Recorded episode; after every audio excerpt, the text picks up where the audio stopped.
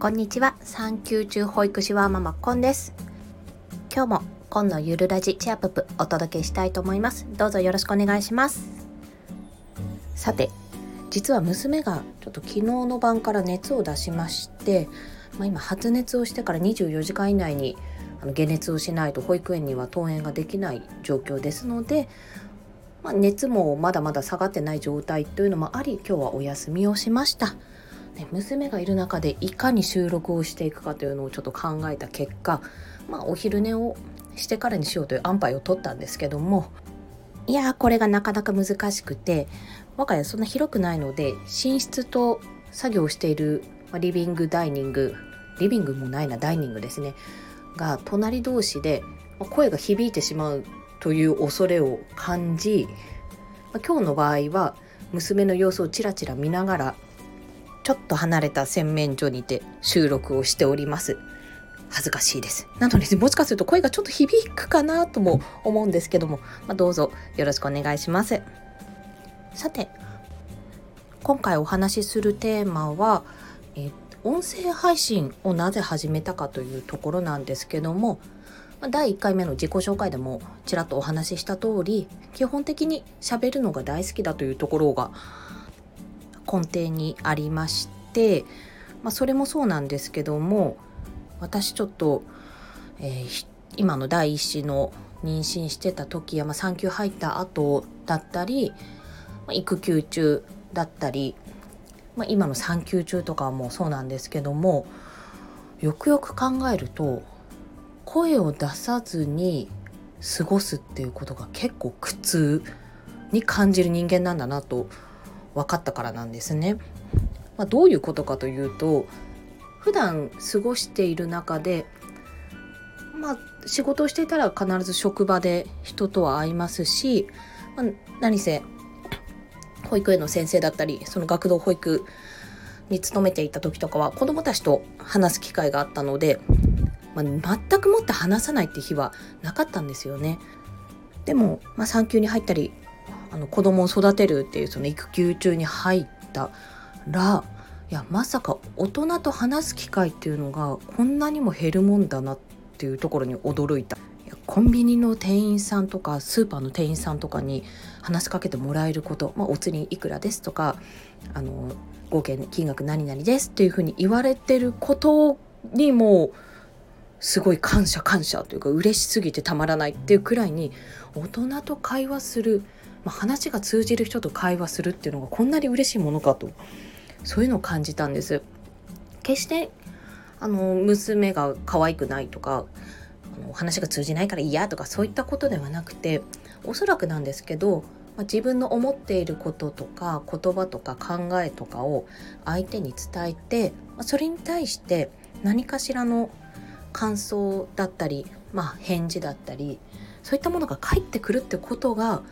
もうものすごく嬉しい。その会話ができてるってことがもうたまらなく嬉しい。ってそういう状況になるのかってそういう気持ちになるんだなって感じたんですね。でこれでも私検索とかかけた時があったんですけども子育て孤独みたいな感じで。でそういうのでも見てもやっぱ大人となかなか話さないとか大人と話せる時間があると嬉しいっていうような言葉もあったのでまあ、私だけではないとは思うんですね。でそんな中またちょっと2度目のこの産休育休を育休も取得しようと考えてるのであのその中であの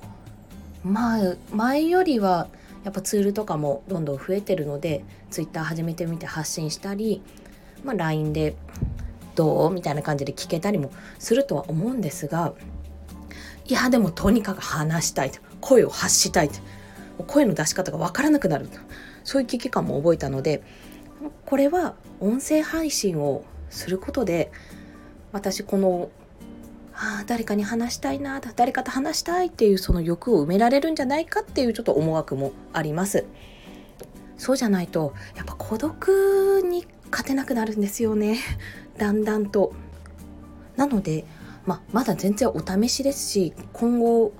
まあ、もしかすると喉が潰れるとかそういったこともあるかもしれないんですけどももしこれで、まあ、産後ちょっとひいひい言いながらも音声配信が続けられてやっていけてやっぱりちょっと孤独を感じるようになってくる前に続 あの再開したいんですけどもそういうふうにあのこうやって、まあ、今誰かとお話ししているというより一方的に話しているような状況ではあるんですがうやって話すことで少しでも自分の中のモヤモヤとかなんか一人だなって思う孤独感とかそういったものが薄れるんであれば私は世の